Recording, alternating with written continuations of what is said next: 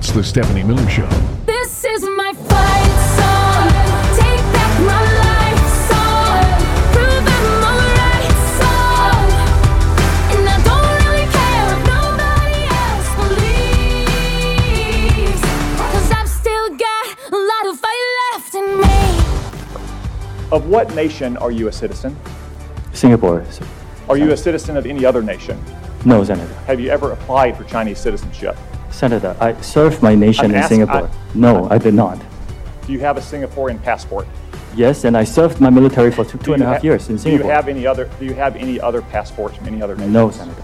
Your wife is an American citizen. Your children are American citizens. That's correct. Have you ever applied for American citizenship? No, not yet. What? Oh, no, it got worse. Oh. Hang on. Have you ever been a member of the Chinese Communist Party? Senator, I'm Singaporean. No. Have you ever been associated or affiliated with the Chinese Communist Party? No, Senator. Again, okay. I'm Singaporean. They're two different countries. I'm not saying that every Republican is a bigoted douchebag, but it seems like every time we have hearings, that was Tom Cotton. Someone's a bigoted douchebag. Thank you, Tom Cotton. Yeah. Thank you for making Mark Zuckerberg apologize, who's also a douchebag. However, have you apologized yet for the insurrection? You know what, though? Noted fisting aficionado Josh Hawley. Some of the families that Zuckerberg apologized to, are not happy. They've been interviewed this morning, and they're not happy. They said this was the most insincere thing that's ever happened. Yeah, well, I mean, and was he? I guess he was there voluntarily, but some of them weren't. Either. Some of them weren't. So. Some of them were okay, go ahead, subpoenas. Have the discussion you already had, because it's way above my pay grade, and it was fascinating. You and... And you look so handsome. I'm this morning with your black thing and your chain. I can't really. I'm reticent to even call you wrong, which is weird. Okay, go ahead. It was pouring rain this morning. Yes, I came to work in the pouring rain. What are they calling it? Cyclone, and also Pineapple Express. It's a river.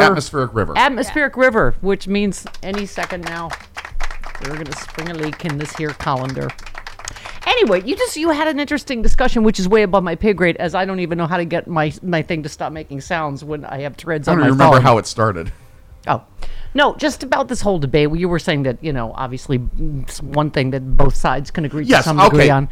Yes. Yeah. Both sides, both Democrats and Republicans, united yesterday to go after the tech company CEOs. And I thought it was a good look. Yeah. It was. I hate all the douchey tech billionaires equally, Zuckerberg and Elon Musk. But okay. What? I still hear music in my... I do too. Okay.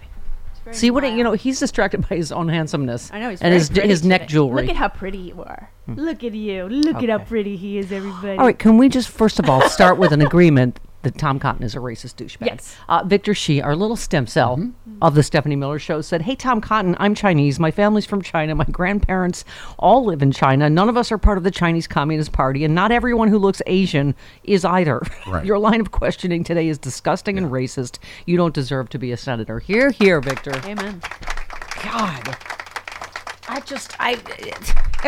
Did you see the Nikki Haley clip where she's like, they're like, "Why is it so scary to you that there'd be a Kamala Harris presidency?" She's like, "Well, we had, Barack Obama, and it was very divisive. We can't have another one." Another what? One? Another black person? Oh my God. Isn't she also... I did pre-trigger for Angela. I already sent that to Frangela. They have thoughts. I'm sure they do. I just like them to gather their thoughts by Friday. Okay. It's just, it is like embedded in their party. Jody, I think that was your point, is I'm sorry, they're the ones that tend to engage more in, look at this latest guy that beheaded his father. Yep. That's ranting, but every single right-wing talking point you hear on Fox News. And by the way, Fox News, of course, is trying to claim, he was a lefty because he was mad at the government about his student loans or something. He clearly is a right-wing lunatic. Yeah. He did every single talking point you hear. A whole bunch of people are mad at their student loans. Yeah. It's not, I don't, right. That's not, that's a universal. Left or, yeah, that's not a left or right thing. And guess who's going to do something about that? Joe Biden. Right. Can I just preview something? So wait, did you guys, you didn't even start, you shot all your whole wad before the show. Jody, what was your point? And then you. Well, Section 230 protects internet companies from the content that is posted by individuals. And that's, I think, what everybody they want to overturn Section 230 so that they can be sued for things that are posted on their sites by individuals. That's what they were talking about. When you say internet companies, you mean... social media companies. Internet delivery companies. No. Social media companies are also protected by Section 230. Does anyone know how I make the sound stop when I have threads on my phone? I'm just kidding. All right, listen. No, seriously, Section 230 provides that for Twitter, Facebook, and all of that. And Amy Klobuchar had a great point yesterday. It has been 25 years since the internet became a thing. Oh, I agree. And not a single regulatory law has been passed. I agree. They're begging to be regulated. They are begging to be regulated. Even the Republicans. No, they are begging for it. Right. But like I said earlier, the Republicans on that committee, who are very upset right now, rightfully so, mm-hmm. are going to be very upset if they do pass these regulations, and then all of a sudden conservative speech, because of the new regulations, gets thrown off the internet. Then they're going to. But you know what? Liberal speech can just as easily get thrown off all the time. That's thrown off way more than conservative speech. Just look at who are number one on Facebook and all these other things. These are all right wingers. This was a fantastic discussion. You're both smart. You're both pretty. An example of Ben Shapiro and others. On Facebook and Twitter, and the algorithms push them out more than they push out left. Because their speech was violent. No. Push them out to the public, not push them away, not take them off. Okay, ask Kimberly Johnson and others who got taken off Facebook for no good reason. Yes, that's true. Okay, I'm just gonna call this a tie because I love you both. But Chris was really, really wrong yesterday. I just want to say he said Taylor Swift should not endorse Joe Biden. First of all, she sort of already has. Secondly, boo on you. I normally, because he has a penis, I normally side with you. It's not good business for her too. It is to alienate half the people out there. If E. Jean Carroll has taught us anything, this is a time for people with courage in this country. That's what, and God bless her. That's what her dad was trying to say. Oh, this isn't smart. I wouldn't do this. And she said, this is really important to me. I'm sad I didn't do it last time. And God bless her for this. Can I just read you something? Let me just. First of all, speaking of this. Unbelievably smart, amazing people I know, including you two. you just called me. Oh well, you called me stupid. You're a douche. No, you're not stupid. You're so pretty. She can't handle it today. You're gonna have to change or something. You're not stupid. You're pretty. I'm just giving you a taste of what women. Alina Hobbit. Why women are Alina Hobbit. Bless you. Yes. You don't need to be smart. I was trying to give you a taste of our medicine. This is why. You look pretty when you smile. Oh, by the way, what do I always say about polls? They're complete bull. Except until you get one from Quinnipiac today. That says Biden's up by 6. But powered by what, Jody? Women. Mm-hmm. Thank you. I'm telling you, we are underestimating the rage of women over a lot of stuff, you know? Yeah. And so, anyway, God bless America, and God bless Taylor Swift. God bless... and the United States. Boo on everyone with a penis, even ones that are super pretty in a black shirt and a chain, some chain thing on his neck. It's a shiny thing that's distracting me.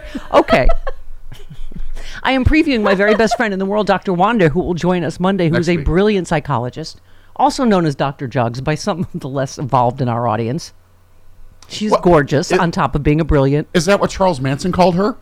Dr. Juggs? Oh, that's right. She was the psychologist at the men's maximum security prison where Charles Manson. So it was her job to come in with the clipboard. And that's where Danny Masterson is now, is where Charles Manson is. She would have to come in and go, yes, still crazy, no parole.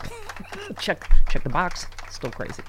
Even after. Thank you for bringing up that Dr. Wanda fun fact. Well, that's one thing I remember about her. We got in this whole discussion. She counseled Charles Manson. Not everybody does that. That's not everybody. And can you counsel Charles Manson? I don't know. God, I want to talk to her about that. You might want to put some makeup on that swastica on your forehead before you go before the parole board. Here, let me. She's a very girly girl. She probably had some. You know what? I have some cover. Come here. It won't cover your emotional wounds. But here, let me. Let me just dab this. Bink. Okay. So we're going to have this whole, the whole thing we talked about too, and Taylor Swift and how many sad, lonely men, that whole Colin Coward thing we played. Mm-hmm. But I sent her this tweet. I admit I'm really struggling today after reading about the man who decapitated his father. Mm-hmm. He was obviously mentally ill and wasn't getting the right treatment, but right-wing media too often acts like a match to these inner powder kegs, mm-hmm. I think, to Jody's point. And then this was just another... because we've been talking a lot about healthcare and how much cheaper it is in Australia where she lives, blah, blah, blah. Somebody said, this is the most American tweet of all time. Hold, please. Yeah. One of the people injured in a mass shooting this week told Gavin Newsom he was trying to get out of the hospital as soon as possible because he couldn't afford the medical bill. Yeah. Oh, my God. Oh, my God. So here's what Wanda wrote. I just have to read this text because this is a preview of what she's going to be in for the whole hour with us on Monday. Mm-hmm. Yeah. She said the disintegration of all our American systems from greed, fear, and distorted egos is one of the most tragic and sad events in our lifetime, a convergence of events that is literally creating such a societal sickness as never seen before in ways beyond our imagining, and that will be the final plague and destruction of our time, or we'll learn to rise together, enough of us, to transform our world and systems to support life on the planet in a balanced and humane way. It's a stark but real choice. And that is absolutely what we're up against. And Taylor Swift is one of those, a lot of people saying that. David Letterman did a great thing on TikTok. Just what a source of joy and light and positivity she is in the world. I didn't realize how much she gives to charity. Oh, she's amazing. How much stuff she's done. Absolutely. I mean, someone was saying she treats her staff. Yeah. Christians hate her because she's. Someone tweeted that because she's the more like Jesus than anybody. Right? Ay. Hang on. Where is another one? Oh, this just on the guy that beheaded the accused, Justin Moan, had a long history of unhinged views about the government, Democrats, and an imaginary deep state satanic cult. He was a clearly disturbed person. However, it's not an accident that right-wing conspiracy theories and propaganda appeal to people like him. Mm-hmm. Again, to Jody's point. Now I'm stepping on the scale for Jody. All right, let me just read a love letter. Let me read a love letter to both of you. To us? Yes. What did we do? What did I do? Everything. I didn't do it. You are everything. I didn't do it. You're smart. I'm looking at you. Pretty. You're kind. Pretty. I'm you're important. Pretty. He's just pretty. You're both kind and important. One of you is smart. Kelly writes, subject line, your show has never been better. Hi, Mama. I usually watch you on Free Speech TV, but recently I've been listening to you on Sirius XM Progress Channel 127 while I drive around encouraging people to vote here in Greensboro, North Carolina. Right on. Good girl. Get it. Greensboro's a great city. Yeah. Beautiful. If your fans are only familiar with you on TV, they're definitely missing out on the commercials you do on Progress. Oh, no. Hilarious. I sent this to our sales staff. Hilarious. Just the way I say ashwagandha in my morning kid. I just wanted to give a shout out to Jody and Chris. I love the banter and the humor and the chemistry the three of you have. There's not much better than hearing Jody and Chris laughing while you try to get into the Radio Hall of Fame. I feel you may be laughing at me, but that's fine, Kelly. I don't know what you meant, but okay. At with, you know, what's semantics. This week's shows have been some of the best you have ever done. Thanks for keeping me company while I try to save democracy. Love, Kelly. Kelly saving democracy because of the Stephanie Miller Show and you people. But at least we're pretty. Well, you are. Yes, you are. You are pretty. Listen, this show used to have bejesus in it. You know what it doesn't have anymore? Bejesus. Why? Because Jody Hamilton is executive producing the bejesus out of this show. And you, as if you've been referred to in many radio publications, high-powered radio executive Chris Lavoie, general manager of SM Radio Productions, technical director, I don't know what else, social media director. How many titles did I give you? Whatever. I have a lot on my plate. And the prettiest boy. Too many for a business card. Yeah. Okay. Anyway. All right. So, and a huge packed show today. Karl Frisch, Dr. Redlener, Tristan Snell, who has his new book out. I cannot wait to talk to him about legal stuff. We should be getting this judgment in the New York case like any second now. Yeah. Oh, it'll be great if it's before he comes on. And, of course, Dana Goldberg. Yeah. Yes. And then everything better. Everything will be better. Yeah. Right. Taking back God, taking back the flag, taking back America, and all before breakfast. It's the Stephanie Miller Show.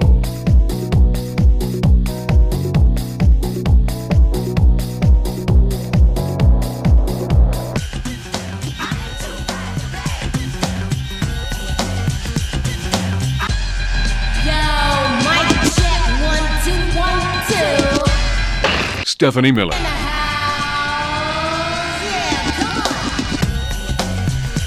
What? Yeah. What? 26 minutes after the hour. Karl Frisch coming up. Hey, Sweet Cheeks. Gotta. Now you're just calling him Sweet Cheeks? How do you know it wasn't for you? It wasn't. There's only one way to fight misogyny in this country, and that is to abuse your staff. All right. Continually. My cheeks are kind of sweet. Precious they lamb are. Chopped lips. I'm kidding. My cheeks are kind of sweet. They are. Nice. Who said of Taylor Swift, I admire her talent. She writes all her own songs. She's a great businesswoman, seems like a lovely girl, extraordinarily nice to her fans, and I kind of hate people, hating on her. Who said that? Penelope Pitstop. No, that was Sean Hannity, but that was back in, September. Now that, now he hates her. Yeah, oh, I'm sure. Yeah. I love this meme. It's a blue whale. When born, the blue whale calf is about 23 feet long and weighs 5,000 to 6,000 pounds. They're the biggest babies on Earth, except for the people mad at Taylor Swift for being excited about a football game. Oh, baby. Okay. I like things with pictures. Okay, Jenny the Giggling Whore in Baltimore. Oh. Hi, Jen. Hey, how's everybody doing? Good. Go ahead. I'm so excited. I just listened. Houston, you have to confirm this with Dana Goldberg for me, okay? All right. So it's a message for you. I just listened to the Daily Bean, and they gave us such great news. What is that? The Biden administration has they're doing two things that are so freaking smart. And smart is the new sexy. Yes. They've arranged to send weapons, weapons they're no longer using to Greece. And Greece is going to send weapons to Ukraine. And they're totally bypassing this ridiculous Congress. Yay, and round around so the American traitors. Yeah. The Putin puppets in Congress. That's right. And then he's also talking about recognizing Palestine as its own state. Oh, that would be... Because we need a two-state solution, and he's tired of waiting for stupid Netanyahu. Yeah. This is amazing. Yeah, this really is. Amazing. This is amazing. I'm so turned on, Steph. You are extra giggly and extra hoary this morning, can I just say. It's so smart. Wow. Jenny, didn't you first call us to tell us that you had just had an orgasm over somebody? John Fugel sang? Bob Cesca? Oh, Bob Cesca. Cesca, yeah. Yeah. Is that true? Yeah, no, I said that I would give anything to be a bicycle in his refrigerator. No, you said that hoary thing, but I seem to recall that you called one morning when you had just, pleasured yourself. Had an orgasm. Right. Am I identifying the whore correctly? We have several whores that call the show. There's Lucretia's the church whore. I don't know, but I'll take it. I think it was you. Because, Yeah, I think we first asked you why you were giggling, and the answer was you had just... She's never denied pleasuring herself over Bob Cesca. No, and who hasn't at least once? All right, goodbye, whore. We love you. Goodbye. See ya. I guess you got other things to do, if you know what I mean. Ride a bicycle in her refrigerator. Karl Frisch next.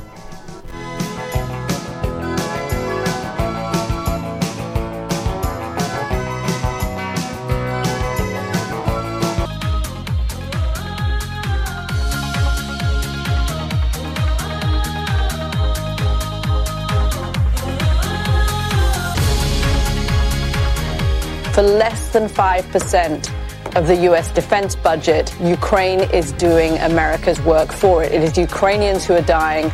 They are minimizing the power of Russia's military. They are hurting Russia economically. They are pushing Russia to try and have to find friends around the world who may not treat them very well. Thank you, Katty Kay, she went on to say. And I think, it's a very good argument, and it's the argument that basically Ukrainians are dying for America's own national interest, and it's a cheap way for America to degrade Russia's military and economic power.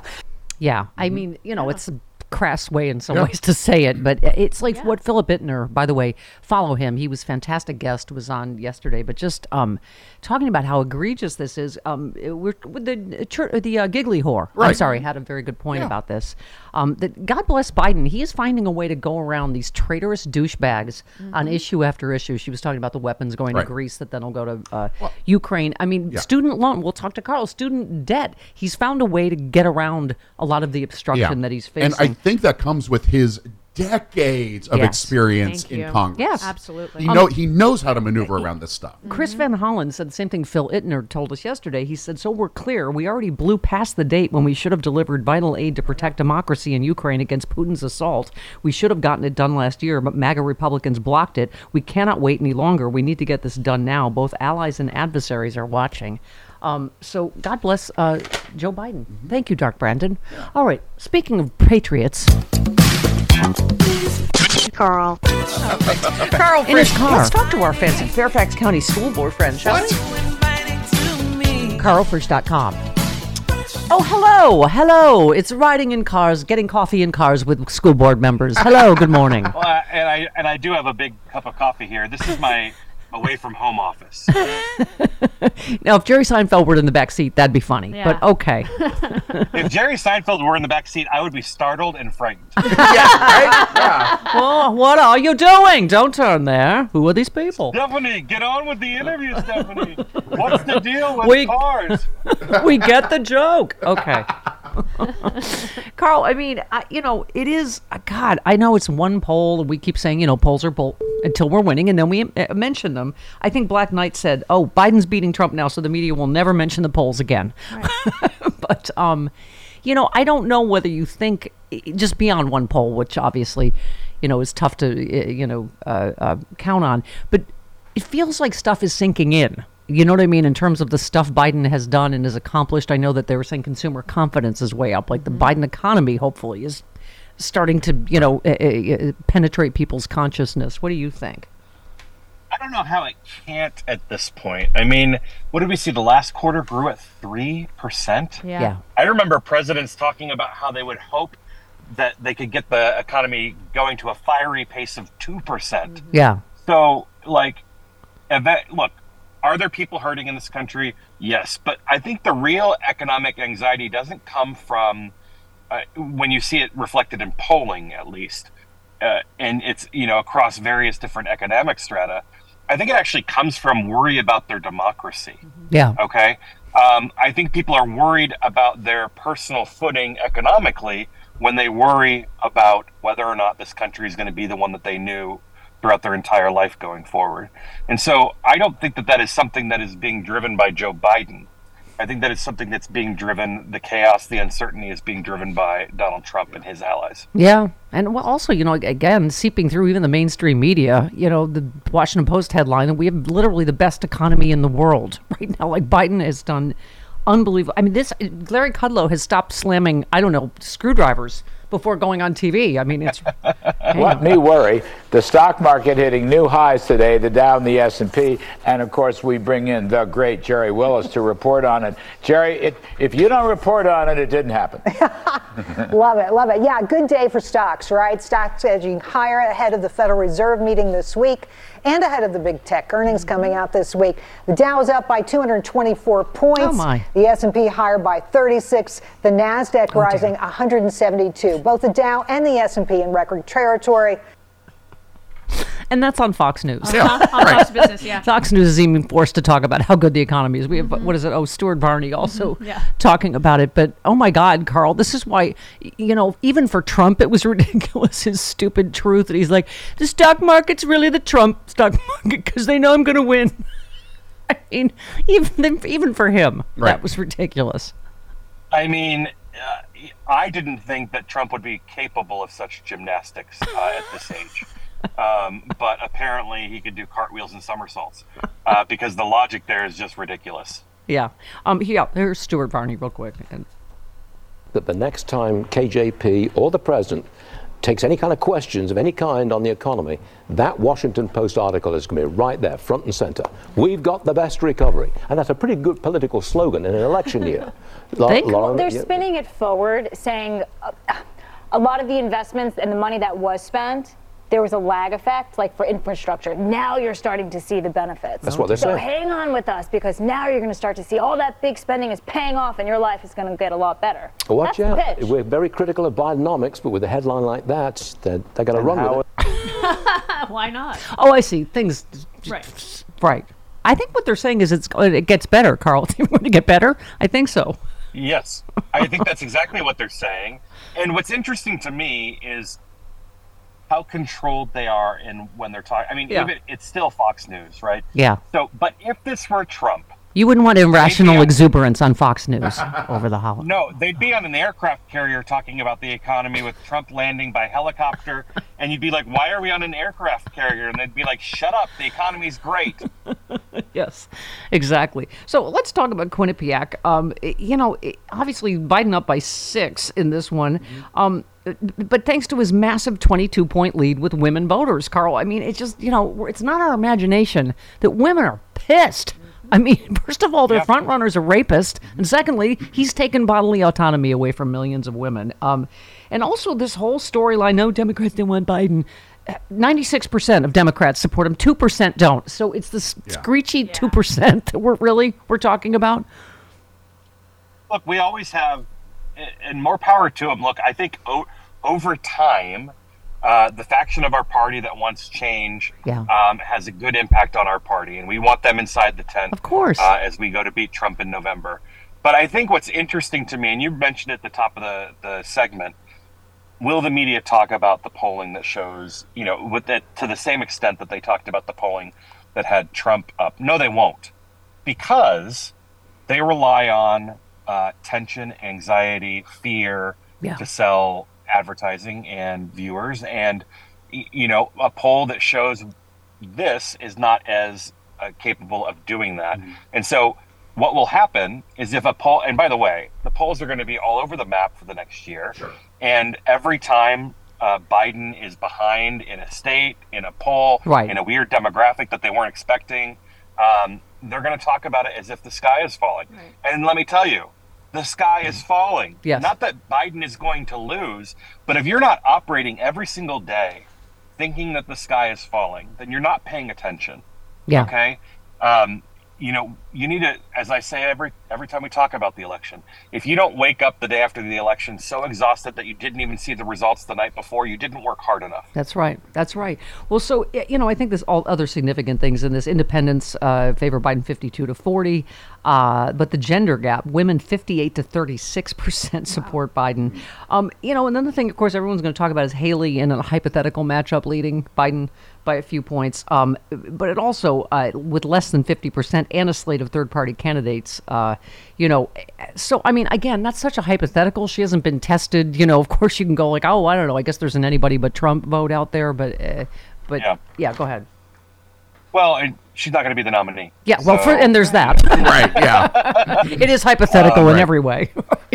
You know, I don't know if the pollsters know this, but in order for her to run against Biden, he has to beat the guy that she wouldn't attack until after the primaries had started. Right, right. So, and that's just not going to happen. Yeah. You know, she's not even going to win her home state. Yeah, yeah. So, you know, because obviously you work with the youngins. Chime in on this whole Taylor Swift thing. Some of this I didn't even know. Her donations in 2023, 50 million for truckers, 30 million for food banks, 20 million for the animals. Somebody who tweeted here, I'm beginning to think that all the hatred evangelicals have toward Taylor Swift is because they can see she's far more like Jesus than they are. This one, Melody says, Taylor Swift, she read the random blog of a mom who just lost her toddler to cancer. Then she wrote this song from the blog post. Then she wrote to the mom to be sure it was okay. Then she put it on her album and donated all the proceeds to help with pediatric cancer. I mean, this is, isn't it just the dumbest thing ever politically? You're having trouble with women voters and young voters. Oh, I know. Let's attack the most popular pop star in the history of the world, right? Well, you know, there you go again, Stephanie. Clearly, all of these machinations of the Taylor Swift people are just more psyops of people trying to control the narrative and brainwash the American people. And we're going to see Joe Biden take off the quarterback's helmet at the Super Bowl, and all along, and the Scooby mask. Joe Biden hasn't been president. He's been playing for Chiefs. He's the quarterback of the Chiefs. Yeah. Despite his decrepit age. Yes. And you know what? The right has their people too. They have Kid Rock. They have John Voight. Yeah. Yep. They also have Kid Rock. I don't think they get it. Someone actually said Lauren Boebert is our Taylor Swift. I was like, oh, well, if Taylor Swift can Handy J's in theaters rather than selling out stadiums and giving all the money to charity. Yeah, sure. And I apologize. I realized I did list a list of conservative celebrities, including Kid Rock, but I forgot to mention Kid Rock. Yes, I'm sorry. And Dean Cain. They have Dean Cain. Dean Cain, too. Oh, yeah, and Chachi. The lesser of all Supermans. Okay. Yes. And by the way, Boebert says she would like to sponsor a bill to put an electric fence, alligators, and sharpened spikes at the border. Because that's what Jesus would do in a day. He'd be like, is razor wire enough? I don't think so. I don't think alligators do well in the desert Southwest. I don't think so, yeah. Do you think she hasn't thought this through, Chris? Here's the real question. Lauren Boebert's going to be out of a job in January. Yeah. Will she ever get one bill passed? No. Yeah. Before then. Oh, my God. She came in fifth in the straw poll in the district she carpetbagged to because she was going to get blown out in her original one. Hilarious. Karl, I'm sorry. You know what? I don't have as much book learning as you do, being a fancy school board. Here's another thing I just thought of that plan, Chris. Okay. Wouldn't the electric fence electrocute the alligators? Because if you put an electric fence in the conceivably yes. water in the water, it. And then you put okay, don't whiz on it. Don't whiz on the electric fence. Yeah. I think she'll just say Beetlejuice 3 times and yeah, be fine. Yeah, I'm done with. Free hand jobs for everyone. Okay, I don't know what you meant by that. All right, Karl, you just forever remain a delight, and that's all I need to say to you. Well, you have a good rest of the week. Right. You too, sir. Vote blue. All right. Bye-bye. All right. Stephanie Miller. All my friends are gay. All my friends are gay.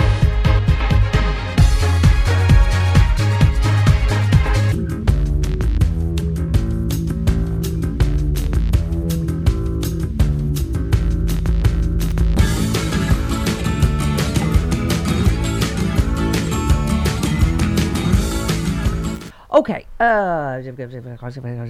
Yes, Daniel says, hey, Steph, you really have to feel bad for the MAGA bro football fans who have to spend 2 weeks trying to decide if they should root for Taylor Swift's Chiefs or Nancy Pelosi's 49ers. It's their hell. Their favorite sport infiltrated by women they despise. T and then a he. Yep. Okay. Karen in Chicago. Hello, my boo-boo foo-foo. Hello. Good morning. Yeah. Oh, they are so afraid of Taylor Swift, and I'm loving it. Yeah. The thing is, reminder, artists have played a role in social and political commentary going back as far as I can remember. You know, we think about Jane Fonda, Creedence Clearwater Revival, Neil Young. And the fact that Taylor Swift is out there fighting fascism, that is absolutely good for business because censorship is going to be the least of her worries if we lose our democracy. Project 2025, they are absolutely going to go after their adversaries, including people in the arts that speak out against Point them. Of order. So, a Southern man, as it turns out, did need Neil Young around. Yes, absolutely. Yep. Thank you. Yeah, so no, I think good for her. I mean, I love her. Women are pissed. Yeah. Everything is at stake in this election. And, so all hands on deck. Yep. I'm perfectly okay with people in the arts doing that. So anyway, absolutely. Love you guys. I love you. Woo, woo, woo, foo, foo, foo. Yeah, Joe from Durr is the first one that alerted me to this. Where was Nikki Haley on Breakfast Club? Uh-huh. She said, when asked why Kamala Harris presidency would send chills down her spine, Nikki Haley said it's because the first black president in our country, quote, caused division. No, he didn't. And that's why we can't have another one. That's what she's saying, basically. She'll say, oh, I didn't say it like that. No, but, I mean, that's... I'm so tired of this. Like, Barack Obama's the one that caused division by being all, blackity black. Stuff. Blackity black. How dare he? Yeah. Here is noted douche nozzle, Nikki Haley. Let's speak some hard truths. If Donald Trump becomes the Republican nominee, we will get a President Kamala Harris. You mark my words. Mm-hmm. He cannot win a general election. Yay. Look at Iowa, look at New Hampshire. He can't get independents. He can't get suburban women. He's losing Republicans who say they don't want him and will vote for someone else. Why would we get a President Kamala Harris? She's just, you know what? It's so despicable for a woman of color. She is doing racist, misogynistic, fear, dog whistling is what she's doing. But is she just assuming that Biden's going to die as soon as he gets into office? Yes, that's what else is despicable about it. Yes, of course. This is about the fact America can't lose again. We lost in 2018. We lost in 2020. We lost in 2022. How many more times do we have to lose before we realize we have got to right this ship? We're doing quite well. Thank you. Yeah, we're doing super. Thanks for asking. Yeah. And I do look cute in this hat. You do. Thanks for asking. Okay. I'm super. Thanks for asking. God, Grampy. What? He's so pretty today. He just doesn't think he has to do anything else. Okay. Speaking of smart ladies, like Kamala Harris, to the smartest ladies we know. Rachel Bitterkofer tweets abortion ban. I'm super. Grandpa. Thanks for asking. All things considered, I couldn't be better, I must say. I'm feeling super. Now nothing bugs me. Everything is super when you're... Don't you think I look cute in this hat? All right. What's the most important thing about comedy? Timing? Yes.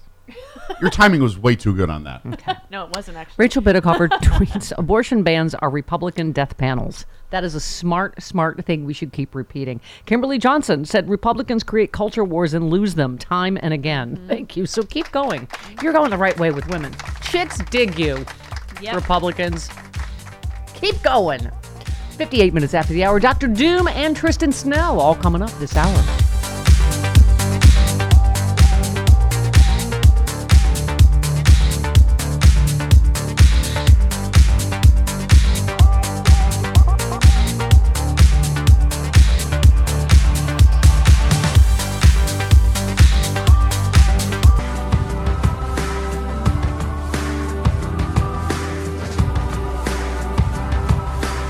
It's the Stephanie Miller Show. This is my fight song. Take back my life song. Prove I'm all right song. And I don't really care if nobody else believes. Cause I've still got a lot of fight left in me. Donald Trump's influence is going to kill any possibility at making bipartisan progress on an issue that is clearly important to the American people. From the very beginning of this Congress, House Democrats, we've made clear that we are willing to find bipartisan common ground with our Republican colleagues on any issue in order to make progress for the American people. Thank you. Soon to be Speaker Hakeem Jeffries. Very soon. We're going to have Tristan Snell in just a few minutes. Donald J. Trump piled up legal expenses in 2023 as he was indicted 4 times, spending approximately $50 million in donor money on legal bills and investigation-related expenses last year.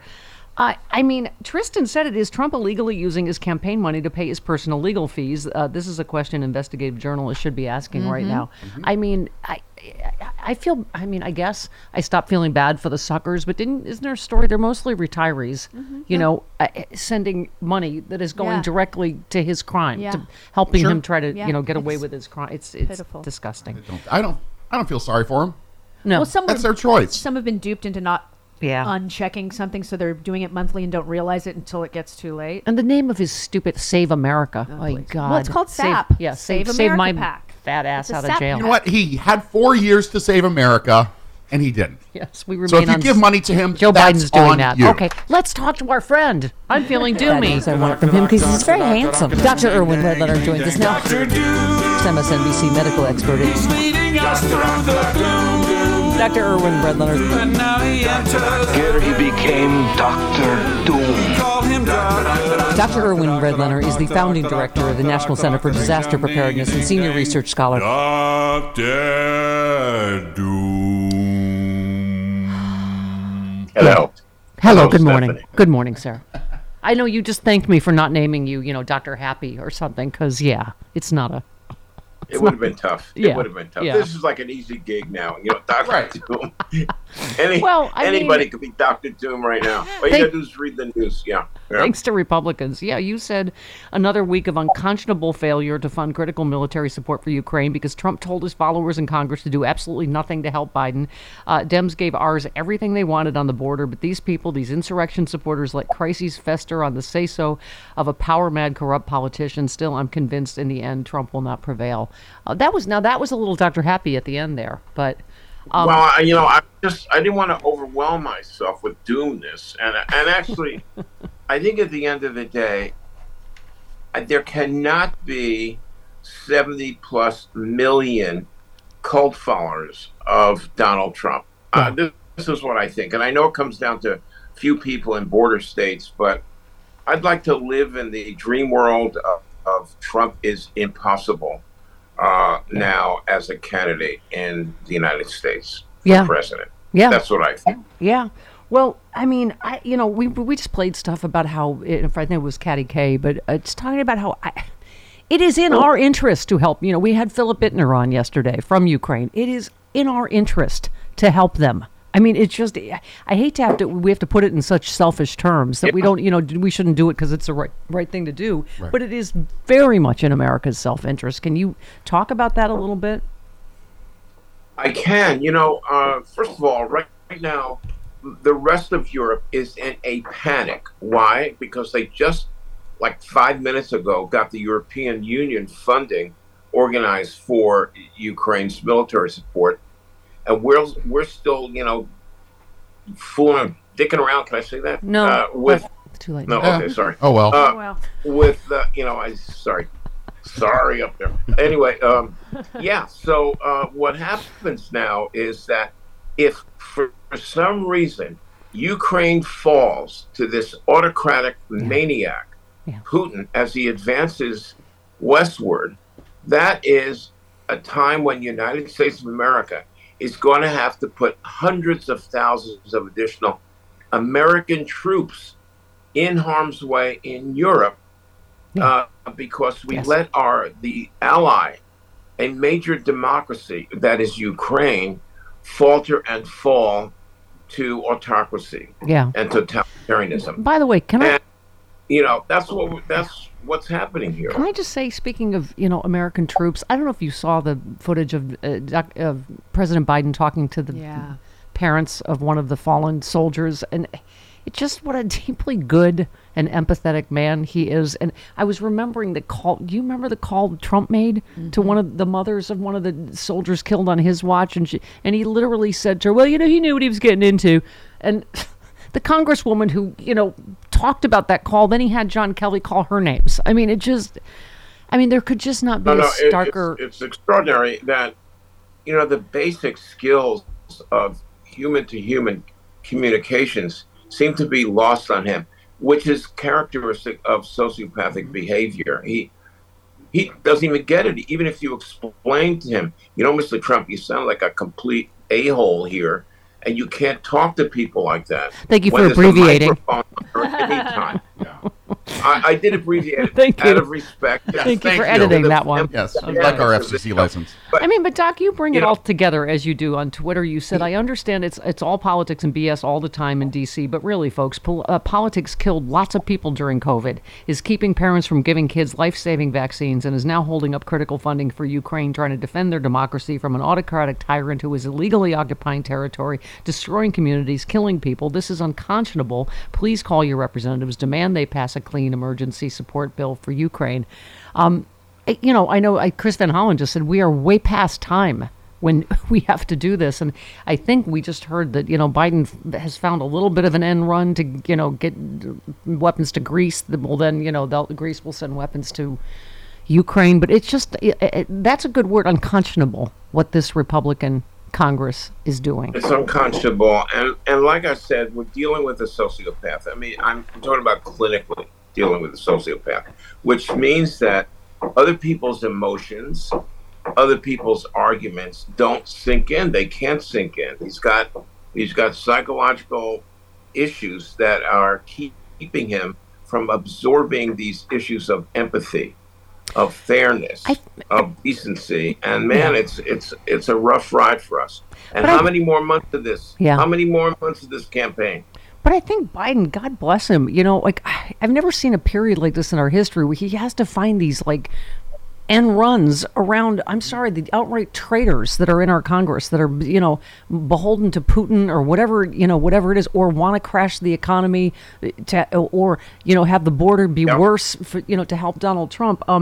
This one, President Biden tweeted, I promised to ease student debt for millions of folks. The Supreme Court blocked me, but it didn't stop me. I found another way to help more than 3.7 million people, teachers, nurses, police officers, firefighters, with over $130 billion in relief. I mean, God bless them, you know, how you work with these full-time obstructionists. Decent, highly creative guy who knows what he's trying to accomplish and really seems unstoppable in terms of figuring out a way to get beyond this insanity that that Congress, it's mostly Congress in my mind. Yeah, the Supreme Court is a problem, but you said this Congress is phenomenal. You said this Congress is so terrified of Trump and drawn into perhaps the weirdest American political cult of all time. You said if just a few stand up and shake themselves loose of this mass hysteria, I believe many will follow. I mean, you know, the Republicans even speaking out against him, they got to go farther and say they're supporting Biden. There is no other choice, you know? I mean, right. Right. Well, wouldn't that make you fall over? Yeah. So it's right now they're so entrenched in this insanity, Stephanie. It's hard even to imagine that any of them are going to break through. But who knows? As this campaign moves forward in this horrifying way, there may be a point at which some of these people may say, I can't take it anymore. I'm holding a press conference. The guy's crazy. I'm not supporting him. Yeah, you must just be shaking your head, too, with this, you know, Super Bowl, Taylor Swift, you know, Travis Kelce, because it's the anti-vaxxers have gotten into this whole hysteria because he's vaccinated and he was a spokesman for the vaccine. I mean, You tweeted, so an unholy alliance of Bobby Kennedy Jr. and anti-science MAGA grifters have locked arms to create more vaccine resistance than ever. Believe this, the ultimate impact on health and lives of U.S. children will be the price we surely will regret paying. I mean, measles is back. We're going into, our fifth winter of COVID? Mm-hmm. Yeah. No, it's just absolutely amazing, and I think, you know, almost anything now is possible coming out of the mouths of Trump and his MAGA followers. There's no limits as to the promotion of stupidity as policy. And look, I think ultimately, like I said in the beginning, believe it or not, I think the country's not going to accept it. Yeah. Maybe there's 10 million, 20 million. There can't be 70 million of us, can there? I don't think so. I mean, and every day I read a new release of 8 new genomes of a new lineage of SARS-COVID with over 100 mutations from South Africa. This is probably the most divergent lineage identified this year, and this time the characteristics of this new... I mean, it's just, we are, I don't know even know how many variants in now.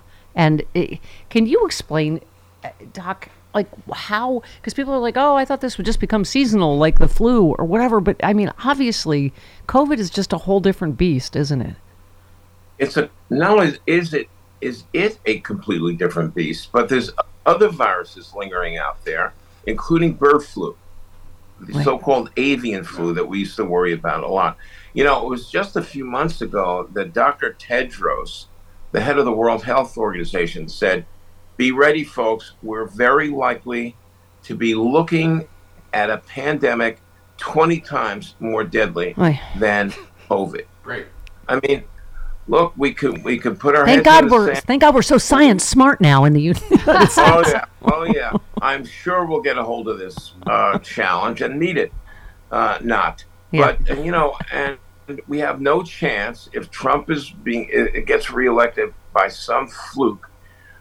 We have no chance of dealing rationally with any of these threats, by the way, including the nuclear threat. It's a whole other story. Yeah, I would never have predicted that you would drop a swear word and then also do a bit from Borat. Just, we'll be vaccinated. Not. Okay. That's Wayne's World stuff. Yeah, Wayne's World. Oh. I actually no, it's in Borat, too. It's in Borat. Yeah. Yes, I'm sorry, Doc. Go ahead. It's in Borat? Okay. Geez. Yeah. Should I be teaching him how to do the joke and how to do the not joke. Okay. From Wayne's World. Yeah, I picked it up. Yeah. Thank you from Borat. Thank you. You're wrong again. I love you, Dr. Doom. From Wayne's World. I got it. He's teaching him how to do the joke from Wayne's World. Right. Okay, but it's in Borat. All right, Doc. See, this is why we can never succeed as a country. This is why there is no two states. Yeah, you know, this is why people can't get enough of you guys. Well, you know. Yeah, that's it. Sure. All these petty arguments. People love that. Perspective. I love that. I got the Pfizer T-shirt for you because I am, as you know, a big pharma shill that gets zero money from big pharma. But okay, but they're involved with the Pentagon, as you know, in rigging the Super Bowl. So you know, you would know. Right. Oh yeah, you know they own. In fact, they bought the White House. Yeah. All right, love you, Dr. Dooms. Extra doomy today. Thanks. Thank you. Bye bye. Do you have any disgruntled employees? Hell, they're all disgruntled. I ain't running a damn daisy farm. My motto is do it my way or watch your butt. It's the Stephanie Miller Show.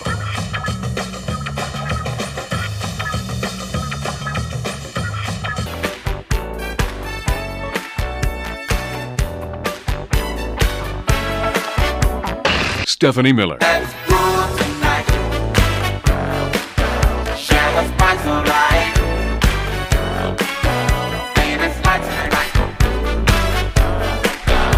Stephanie Miller.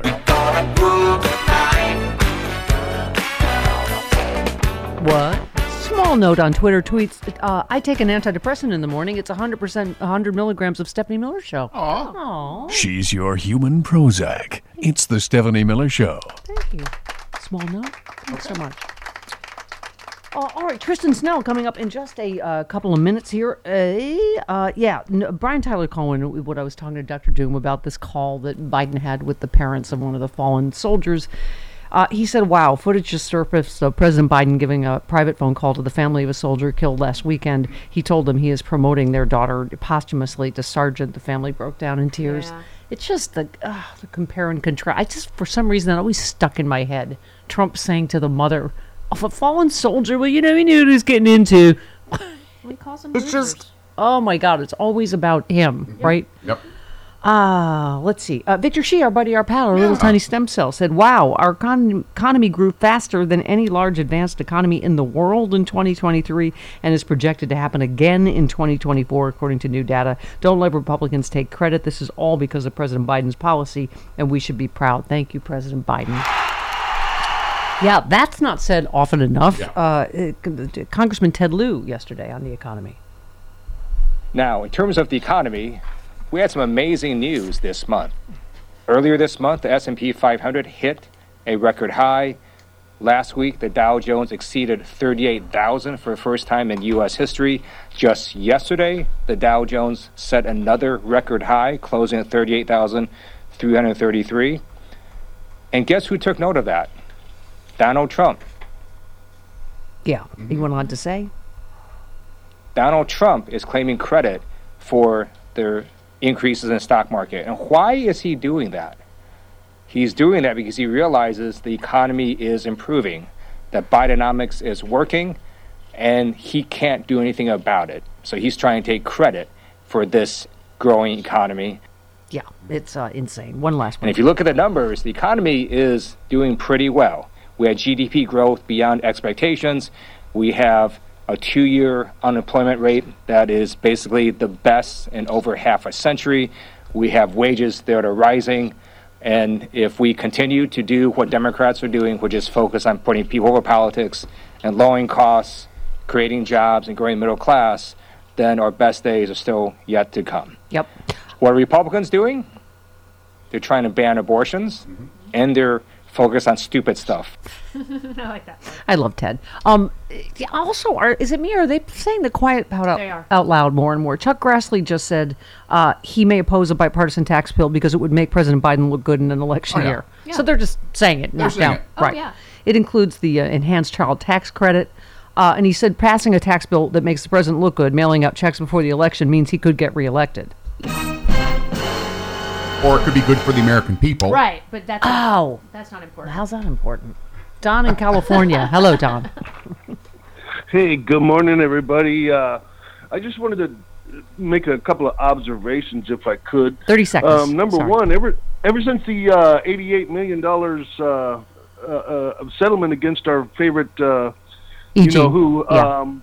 The boys, Eric and Junior, have disappeared. They have. I haven't seen them lately. Because their inheritance isn't there anymore. Yeah, exactly right. And as soon as they stopped playing Lee Greenwood at every Republican cult rally, I'll believe this Taylor Swift stuff. There you go. All right, legal lad, Tristan Snell, next.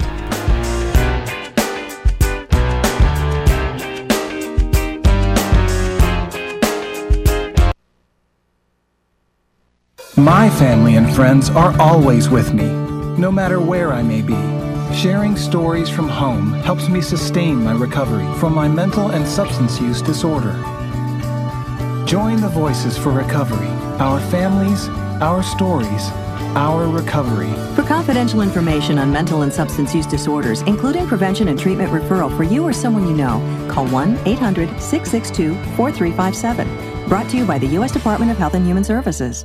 My story is yours. I am a mother. I'm a father, a son, a daughter. I am in recovery from a mental illness, a substance use disorder. With support from family and community, we are victorious. Join the Voices for Recovery, our families, our stories, our recovery.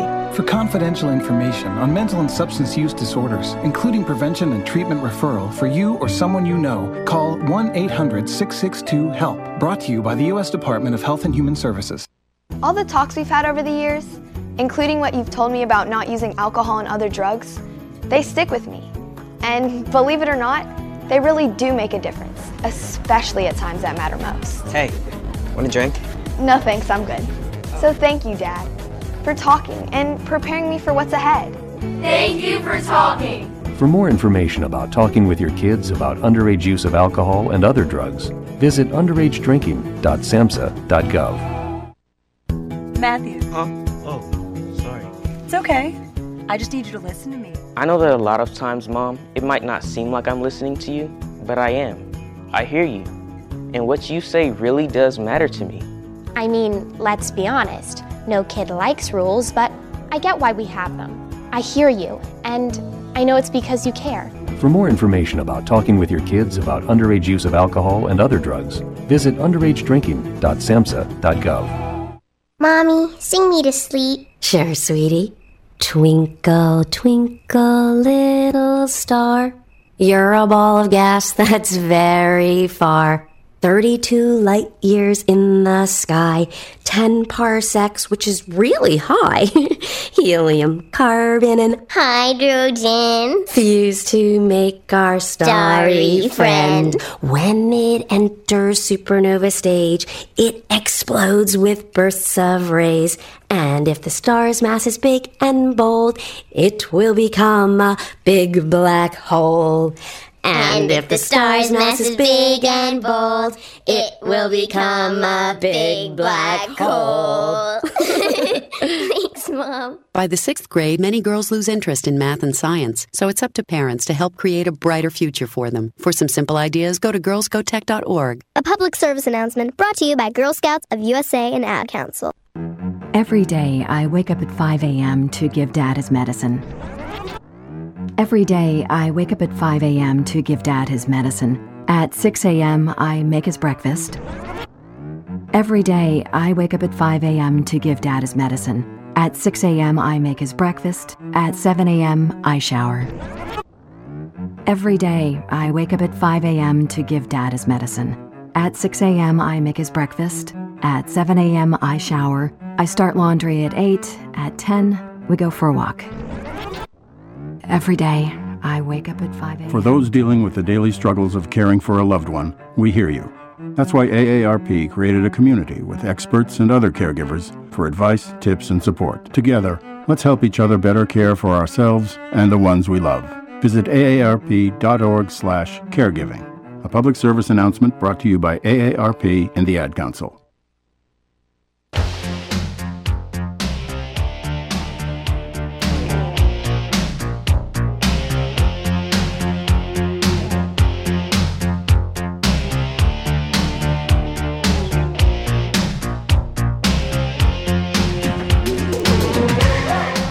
This is doing the bidding of one individual because they have assembled a law firm here, Insurrection LLP, and they're working on behalf of one client, and that's the former president, Donald Trump. And they're here every day to carry out his petty grievances. And we heard him say, this border deal helps Joe Biden. So they need to take out the Secretary of Homeland Security so that Mr. Chairman, can reduce... Point of order. Move to strike the words Insurrection LLP. Would you like LLC? I love Eric Swalwell. Okay. Tristan Snell tweets, Judgment Day for Trump in the New York AG civil case. Court has promised a judgment following the trial to be handed down by the end of January. That was yesterday. Trump could be ordered to pay $370 million or more. Get your popcorn ready. I think he has a scoop for us on when. Has the entire show become me reading Tristan Snell tweets? Pretty much, yes. Pretty much. Yes. I don't care. Yep, I don't care. Welcome to the Tristan Snell Show. Tristan Snell, we think you're swell, and the right wing really smells. You're our pride and joy with Stephanie. Tristan Snell. Oh, hi. Yeah, they don't have that on Morning Joe, do they? You don't get jingled on Morning Joe. So I would dance along, but no one wants to see that. Oh, I do. So, Tristan, we were talking before before we went on, and I was saying, when is this thing coming down? Because that was what it was rumored is yesterday, today, whenever. What are you hearing? So the latest I heard as of late yesterday was that it's going to be Monday. And it could slide beyond that. It's possible it could move up and be Friday, but Monday is probably our best bet. Yeah. And maybe it's a day after that or so, but we're talking days away, not weeks. Right. I think they're just putting the finishing touches on it. Do you think twisting in the wind like that is going to make him at all agitated? You know, we're once again at a point that Mar-a-Lago needs to stock up on plastic ketchup bottles. So the new book, glass. The new book, Taking Down Trump. Igor tweeted, Tristan Snell prosecuted Martin Shkreli as well as Donald Trump. I didn't know that. For his Trump. That's not true. Oh, okay. For his Trump University fraud. I wish it were. Oh, that would be cool. Then I'd have a way better resume. That'd be amazing. No, I wish. All right, I've read a mistaken tweet, but you took down Trump, and that's the important. Okay. Okay. Yeah. But it just, he says it details the necessary strategies to ensure powerful fraudsters who weaponize the justice system face justice. And you did a great thing I saw on Twitter with everybody that's all of our regulars are in it, but talking about how, since you've done it, right? I mean, and you must have, I can't imagine, you know, you watching this E. Jean Carroll thing and feeling like finally, you know, since you won on Trump University, someone has made this guy face some consequences. Yeah, they did a great job. And I think the thing is, now we're really seeing, Stephanie, that it's not just these prosecutors that are now working on taking him down. It's also private litigants. Now, not everybody's going to be able to pull that off. But we've seen just within this past year, both E. Jean Carroll and Michael Cohen win some significant cases against Trump. And I think, you know, potentially we're going to see more. Now, the thing is, though, I just wish that there was some way to, you know, rewind the clock and get better outcomes for some of the really, really unfortunate small business owners who over many, many decades have been screwed over by Trump, going all the way back to his casinos in Atlantic City. He ruined a bunch of people's lives through what he did and is no friend to Main Street America, not even close, even though he holds himself out to be. You know, I wish those folks could have had the resources to be able to do some of this. But now I think we are, though, really seeing the defense shields of the Death Star have been kind of taken down. And now everybody's coming in, and we'll see what happens. Thank you for that nerd reference. Yeah.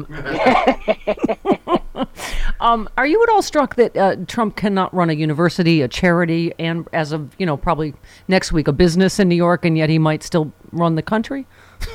Do you find that at all? Yeah, it's a little bit of a problem. And it also, by the way, let's just note that it's a problem that he held himself out to be this great businessman and wonderful CEO, when in fact he's never really made much money on anything except various forms of fraud. Yeah. Like, it's hard to find a profitable business that he's run that didn't have some kind of fraud or illegality laced in there. Right. And now he's basically surviving hand to mouth on his political donations is really what it looks like. You'd think that this wouldn't be someone that we would want running the country. I don't think that you would want him, you know, running a town of 10 people. Yeah. You know, Tristan, whatever that town is in New Hampshire, Dixville Notch would not want, and they didn't. They voted all for Nikki Haley. Yeah. Yeah. So they were like, no, we don't want you running our town. And the first part of that city kind of describes him, but that's not important now. So you tweeted, because I just love that he's committing more crimes while he's on trial for other crimes. And is he committing crime? You said, is Trump illegally using his campaign money to pay his personal legal fees? This is a question investigative journalists should be asking right now. Can you talk to us about that for a sec? Because isn't that illegal? Yeah, look, there's gray areas there where it's like, oh, you can use the funds for things like a recount or something like that that's related to the campaign.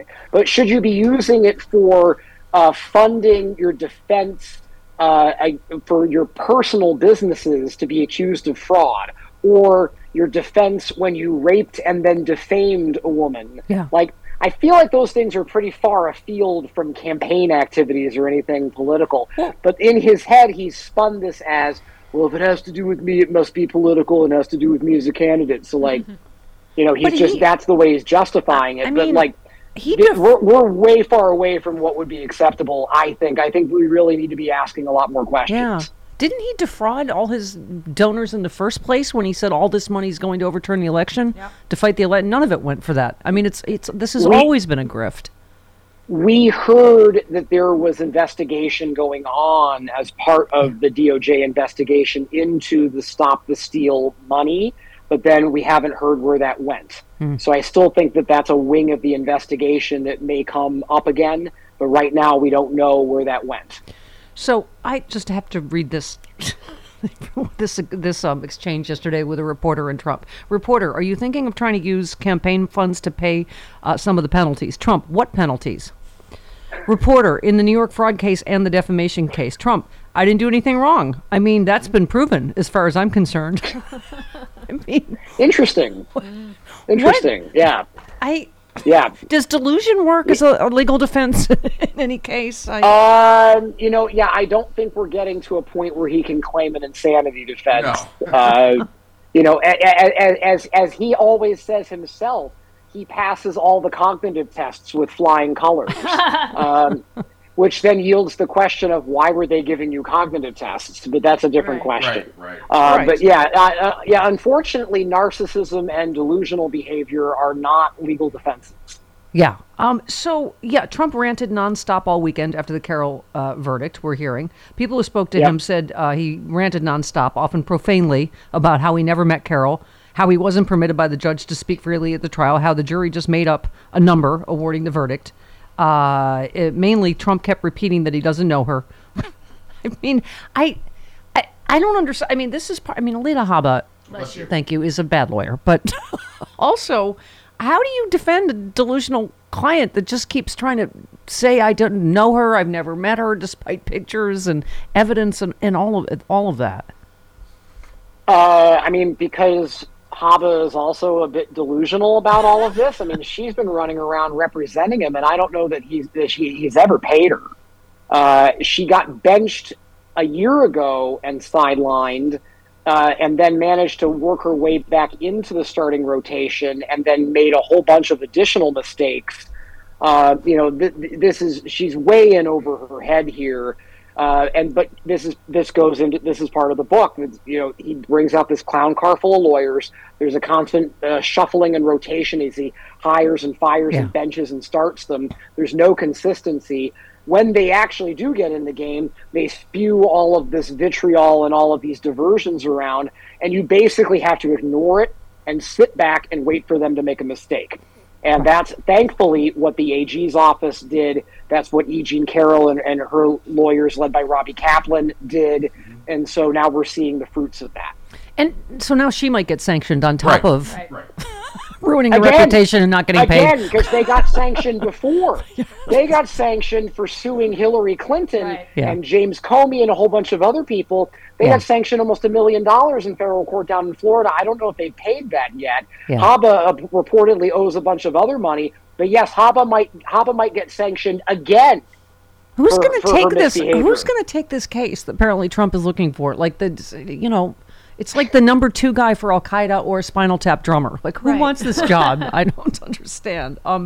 Let's talk about this in terms of the Judge and Gorin thing. I don't know if this is going to play. Trump Organization monitor may have just uncovered almost $50 million smoking gun. I mean, again, when we're in the middle of getting to consequences for one crime, he appears to then commit other ones. The monitor overseeing Trump Organization during the civil fraud trial brought by Letitia James has uncovered a mysterious loan that could unravel Trump's legal position.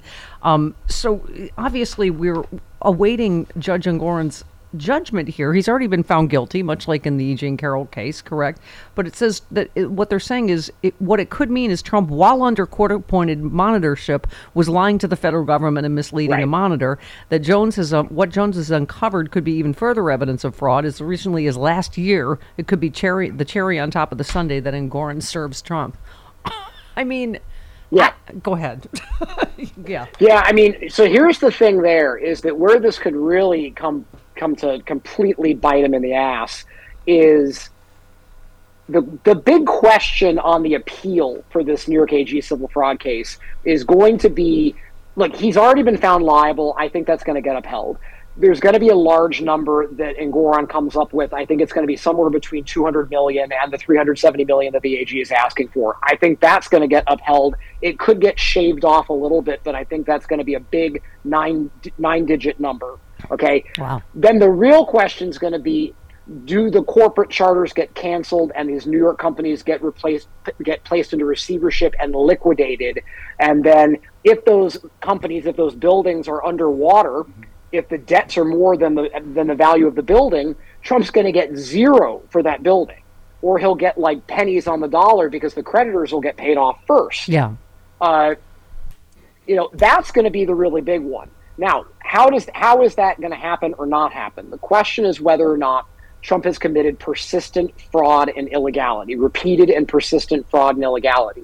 Violating court orders left, right, and center would be further evidence that he is being repeated and persistent in his illegality and in his fraud. And that would be further evidence that would support a finding that the corporate charters should be canceled and his New York businesses should be stripped from him. So this could be the final reckoning for him in New York with his businesses. Wow. Yay. Okay, because, Trump's best friend, delay. Let's talk about it in regards to a couple, the headline of Politico is Judges Mull Presidential Immunity. Trump reaps the benefits of delay. Our friend Joyce Vance said one of the biggest objections to Judge Cannon's handling of the case has been the exceptional amount of delay she's indulged Trump in what should have been a fairly straightforward case. So, A, where's the immunity ruling? B, how long can Judge Cannon get away with this obvious delay for Trump? So the immunity ruling, right now we're waiting on the D.C. Circuit. Right. Okay, so and that's a very good, very prestigious court.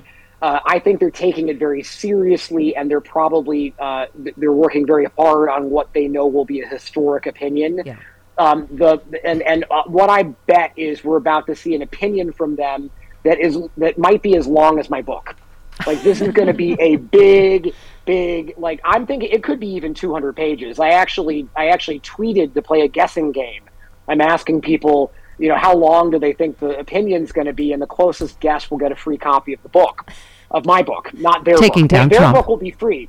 Their book will be free because it's an opinion. Right. My book, I'll give a free copy if people guess the number of pages. We're going to get this giant doorstop of an opinion from the D.C. Circuit, and that's why I think it hasn't come yet. I wish they would get it sooner, though, because I don't want to see the January 6th case get delayed. That's the one with the best chance of speedy success here. Then to Judge Cannon, God only knows. I'm actually kind of done thinking that one's going to happen very quickly. The sad part is that that's a very, very good case legally. They've got so much great evidence. Yeah. It's very compelling. But I think I think being stuck with her down there, where she's indulging every stupid idea that Trump comes up with. Chris Hayes said, "What courts have routinely done for Trump is drag things out for a very long time, so that when they do ultimately rule against him, it doesn't much matter. The one exception were all the election challenges in 2020, which were all expedited and ruled on quickly and decisively. We need that energy this year." Boy, a truer thing has never been said. I mean, Tristan, quickly before we go, just the it seems like us lay people, we just look at this and go, oh, God, people with money can just appeal and appeal and appeal, I guess, forever. But there is, as you implied, an end of the road somewhere for these cases, isn't there? I mean, you can't just appeal off into infinity, can you? No, you can't. Eventually, you're going to run out of all of that. Like, yes, he does abuse the system that way, but the kicker is that even when it's going to take longer, even, you know, and obviously with the election, that's the real thing. We don't have time, because if he gets back into office and then, you know, starts basically firing these prosecutors and scuttling these investigations, where are we going to be then? But I do feel that at some point here, he's going to run out of delays that he can manufacture here. And I do still believe that the January 6th DC case is going to happen this spring. Okay. It may not happen March 4th like we were hoping it would be. It looks like it's not going to. It's now off the court calendar. Yeah. It was on there and now it got removed. Mm-hmm. That's very sad, but I'm still hopeful that it will be a delay of weeks, not months. Okay. We'll have to see, but I think we just need to hang on tight. A lot of why I wrote the book was to give us a bit of a life preserver this year, because we're all going to be kind of going nuts. I was just going to say, help people. Yeah, yes, the best thing you can do. I want to help everybody understand that, like, yes, you can win these cases. There is a path to do so. Yes, it's not you easy did it. And it's not pretty. You did it, E. Jean Carroll. You did it, E. Jean Carroll did it. We are we are getting ready for an avalanche of justice. And the best thing, Tristan, as he was saying, that you can do to save democracy before these verdicts is to buy taking down Trump right now. Yes. Thank you. God bless you, and God bless the United States. Thank you. All right. God bless the United States. All right. Thank you.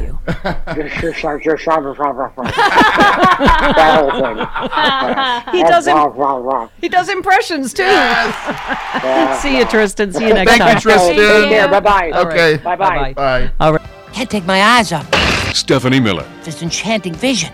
The moment I saw her, I felt as if I'd met her before.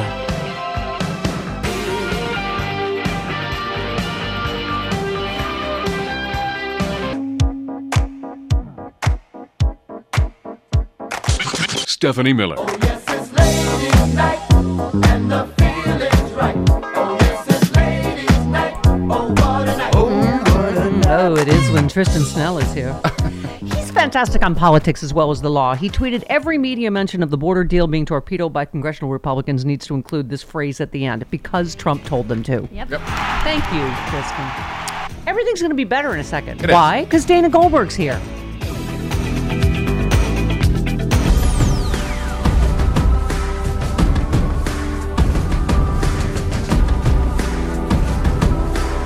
It's the Stephanie Miller Show. This is my fight song. Take back my life song. Prove I'm all right song. And I don't really care if nobody else believes, 'cause I've still got a lot of fight left in me. We have held zero, I repeat, zero, full committee hearings dedicated to emergency preparedness, cyber threats, infrastructure protection, transportation security, Department of Homeland Security management, or information sharing and intelligence efforts. With the global dynamic that we have not lived up to our oversight obligation here on this committee, because you all are obsessed with the border. Because you bend the knee to the orange Jesus, as you refer to him. Yay! Representative Rob Menendez, one more on the floor yesterday. We are here on a sham impeachment hearing because of the partisanship of this committee, and enough is enough. Ms. Green asked the American people. The American people are listening. They are, and they're tired of the partisanship of this Republican majority that has failed to get things done. Thank you, and thank you. Speaking of things getting it done, please buy for America. Pack of Jews. Here's Dana Goldberg. Goldberg's here. Gold, ha, ha, ha. For one of the top 5 funniest lesbians in America. Gold makes me ill. Come stick with you, baby, for 1,000 years. Nothing gets better when Dana's here. Dana's here. Wow. Hi, Dana. Hi. Good morning, everyone. You're so adorable. Can I just say, your tweet was fantastic. You said more than 35,000 people registered to vote after Taylor Swift posted about it. Republicans, she's a plant for the deep state and Joe Biden. Donald Trump led a coup to overthrow our democracy, is Putin's puppet, and stole multiple classified documents. Republicans, what a patriot. We are officially in the upside down, aren't we? We absolutely are. And it's probably way more than 35,000 by now. But right. Yep. But that tells you everything you need to know about Republicans at that time. She didn't say vote for Democrats. She just said vote. Just I want to get young people involved. But they are terrified. But Stephanie, we know Republicans don't want everyone to be able to vote. God forbid they would never win another election in their lifetime. Ever. By the way, and that's why it's such a smart political strategy. We're having trouble getting young voters and women. I know. Let's go after the most popular young woman in show business. Great idea. Great idea. I just want to get a picture of like, they call them Swifties, and you know how they collect bracelets? Friendship bracelets. I want to be like, This is what Taylor Swift fans collect, and then a picture of someone with a bunch of AR-15s and like, this is what Donald Trump fans collect. Like, right. There's just no comparison. And I think it's hysterical that he thinks he's more popular than Taylor Swift. Yeah. Oh, you said, you also tweeted, Jack Posobiec literally said, we don't have Taylor Swift on our side, but you know, we have Kid Rock, we have Ted Nugent, we have influencers, we have all these people. And you said, and now I can't stop laughing. And we have John Voight. I didn't get it into the tweet, but I mean, John Voight, all of us should be terrified. Yikes. We were saying it is like funny, but kind of like sad and terrifying. Because I was saying I didn't even know like the millions she's given to charity and just some of, you know, that she is just such a beacon of sort of joy and light and positivity in the world. I mean, it's like punching Bambi. I'm like, right. Really? You know, that's a really good analogy. Yeah, it would be like being angry at Mother Teresa. Like Taylor Swift, what she has done with her money, she takes care of everyone on her crew, like above and beyond. Yep. They were talking about the other day at one of the football, I think one of the arenas that she had to get up to the suite. And so everything got put on lockdown in the elevator because they needed to get, and she literally tipped everyone $100 because she was like, wait a minute, you guys work here. I'm so sorry for the inconvenience. She's a mensch. That's what we call her in the Jewish tradition. She's a mensch. Yeah. By the way, Beth Lapidus just referred to Passover as Days of Wine and Moses. And I just think that's a really funny joke. Okay. We just had Tristan Snell on, and I thought, like, hey, this goes to the heart of it, too. Donald Trump hates Taylor Swift for having more fans than him, for being more likable than him, for actually having talent unlike him, for actually being a billionaire and a successful business mogul unlike him. I mean, she is triggering right-wing men like nobody's business, right? She is, but also what a bizarre world we're living in where they're actually worried about a pop singer swaying an election instead of like passing legislation. You just touched on it. This is the one of the most incompetent House of Representatives we've ever had. I think 23 bills have been passed since they had the majority since the midterms. It's absurd. Yeah. They're just not doing anything. So let's put a block on the border. Let's not fix that. Let's go after Taylor Swift. I think their priorities are kind of screwed up. And we were saying, and they're just saying it out loud all the time now. They're just like, you know, no, we don't, you know, it's a crisis, but we got to wait for Donald Trump. You know, it can wait a year and whatever. Chuck Grassley said, this will help Biden. If anyone's going to fix a crisis, it's going to be Donald Trump. Yes. Jerry Nadler on all this. But this is pitiful, and it's minor league stuff compared to major legislation that will actually solve our border problem. And that legislation is pending in the Senate. The Senate will probably pass it next week, but we are told that it won't even be allowed to come to a vote in the House. Why?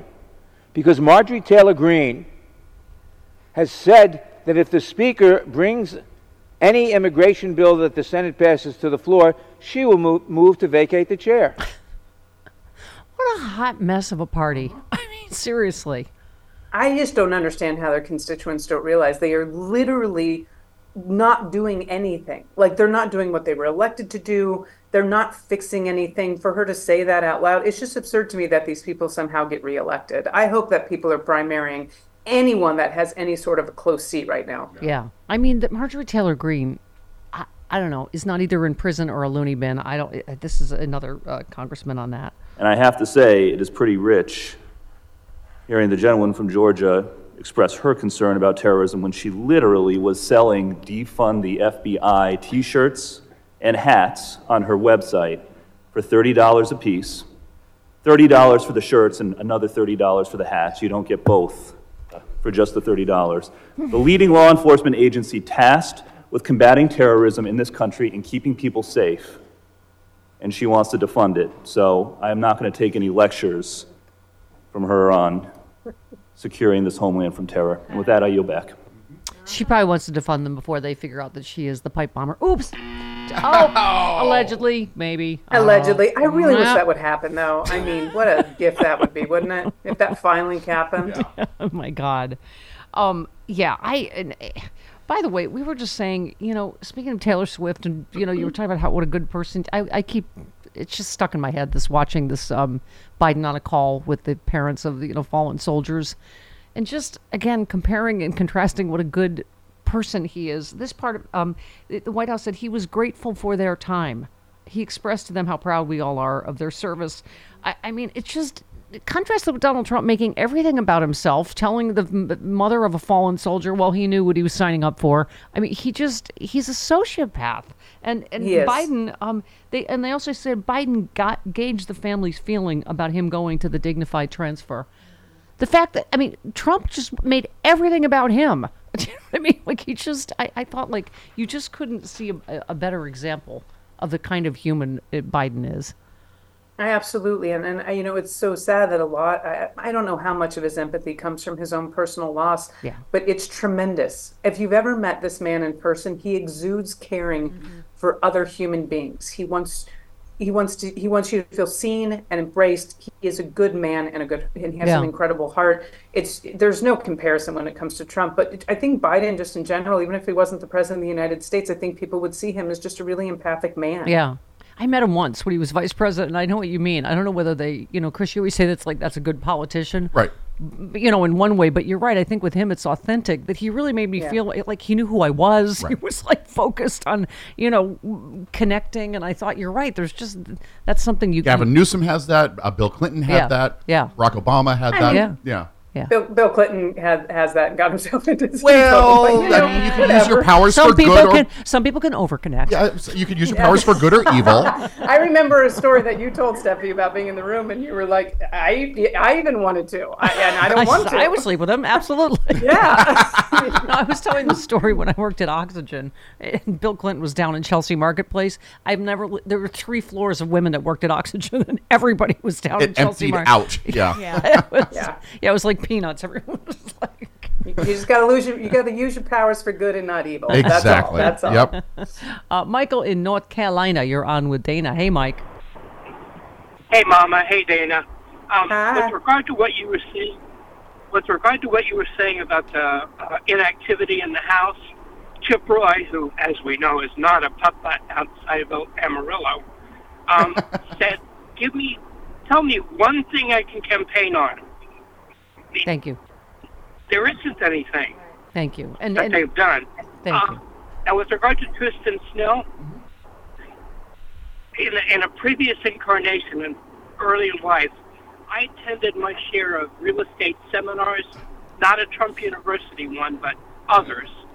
And what they do is, after your 3 hours of whatever you get, they basically won't let you leave until you fill out an evaluation. Now, Trump always said, we had tremendous evaluations. Our students loved our course. What the evaluation does is it tells you, you tell them, and again, you can't leave until you fill it out, how much you gained from the seminar. That's an introductory seminar. You've been bombarded with information. You have no idea how legitimate it is. You haven't tried it out.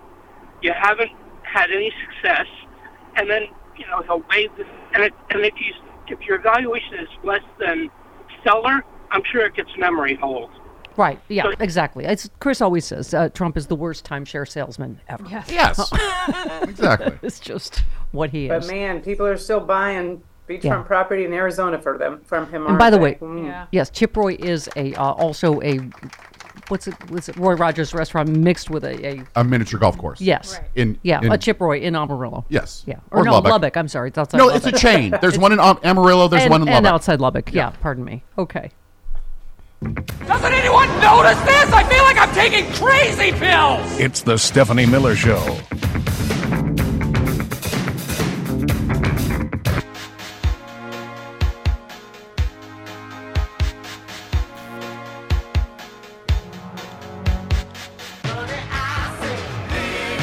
Stephanie Miller.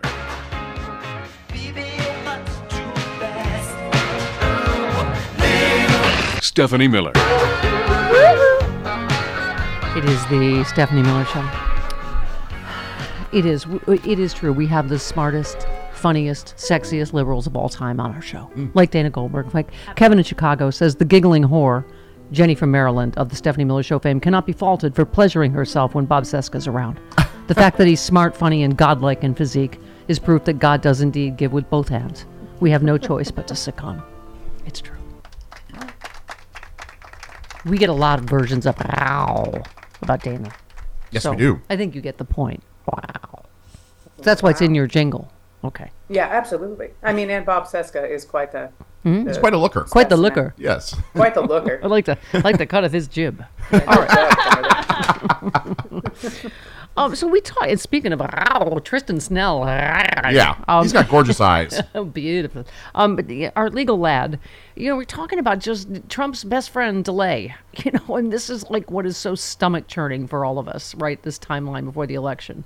And so I was, this Politico piece, the timing of the D.C. Circuit's opinion could bear heavily on whether Trump sees a criminal trial that carries the risk of jail time in 2024, whether he faces potential prison, is at the mercy of the federal appeals court that's operating on its own schedule at a time when every day matters. More than 50 days have elapsed since Trump's criminal proceedings in a D.C. Trial court on charges for attempting to, this is the J6 for overturning the election, were paused indefinitely. They won't resume until the D.C. Circuit Court of Appeals and most likely the Supreme Court resolve the question hanging over the entire case, whether he is immune from criminal prosecution. I haven't heard one legal person, Dana, say that they think he'll win. It's just, is he going to be able to delay it long enough? It says even if those courts ultimately reject Trump's immunity arguments, an outcome that most legal experts expect, the protracted delays help him, whose strategy across various trials has been to drag them out for as long as possible. It creates the possibility if he wins the presidency, Trump will avoid the charges altogether by having the Justice Department end the prosecutions or pardon himself. So, right. I hear that ticking 60 minutes clock in my head all the time. Go ahead. Yeah. No, I would agree with you. I don't. There's nothing we can do other than watch this play out, which is horrifying. I'm hoping that doesn't happen, and then there's a criminal case that comes down before the election. Also, the fact that a sitting president who's had 91? Mm-hmm. Yeah. Felonies. Federal indictments? I mean, come on. It's absurd that he could even hold office, but I would like to think that it doesn't just protect him from being prosecuted if God forbid he's elected. Yeah, I mean, that's got to be, everybody keeps saying that, a felon can't vote, but, if he's, and he is going to be convicted in one of them, you can be commander-in-chief, but you can't vote. I mean, it's just... Yeah. I think one of the things we don't talk about enough is that the leader for the Republican presidential party is out on bail. Yeah. Yes. He's out on bail. It's in not four like he's just... different... Yeah. Yes. In four different cases. This isn't just a normal citizen walking around. Yeah, yeah. I mean, it's, and we were saying about it, just at what point is it so egregious with Judge Cannon and so obvious? I'm sure you and Allison talk about this on Daily Beans, that it's just, I mean, the fact that our whole justice system, you know what I mean? And I would argue in some cases that's the most important for national security. And as Tristan Snell was saying, that's like a slam dunk case. Bart McQuaid always tells us documents can't lie, and they've got him dead to rights. And you're like, does he just get away with that because he lucked into getting this unqualified hack that he appointed? We know that our judicial system has so many things wrong with it. There's two different sets of laws that apply to different people in this country. But yeah, it's unfortunate that he was, whether it was judge shopping or not, that he got Aileen Cannon. And there's so many people in the judiciary that were Trump appointees that were favors, and they don't belong. They're unqualified. We saw this when he was president of the United States, when you've got people like Betsy DeVos. And listen, Love apparently was a great surgeon, but Ben Carson, I don't even know if he's awake still. I have no idea. Anita in San Antonio with a correction about where the Chip Roy is. Hello, Anita. Okay. Yes. Chip Roy is not from Amarillo or Lubbock. Unfortunately, he's from San Antonio. I know that because I used to live in his district. Oh. He represents parts of San Antonio and the Hill Country. Okay. But Chris says the Roy Rogers / putt-putt that he owns is a chain, so it could presumably be in both Lubbock. There could be one in Lubbock, Amarillo, and San Antonio. Waco. Definitely one in Waco. We live by the Judy Tenuta rule. It could happen! Yeah. It always could happen. It always could happen. You just never know. Why, that's terrifying, though, that Judy Tenuta and Donald Trump are just like an octave away from each other. It can happen, and it could happen. I mean, like, he's just... It's very... Angel, devil, angel. She'd be rolling right now in her brain. Yeah, yeah. Devil. Right. 29 minutes after the hour. More Dana Goldberg.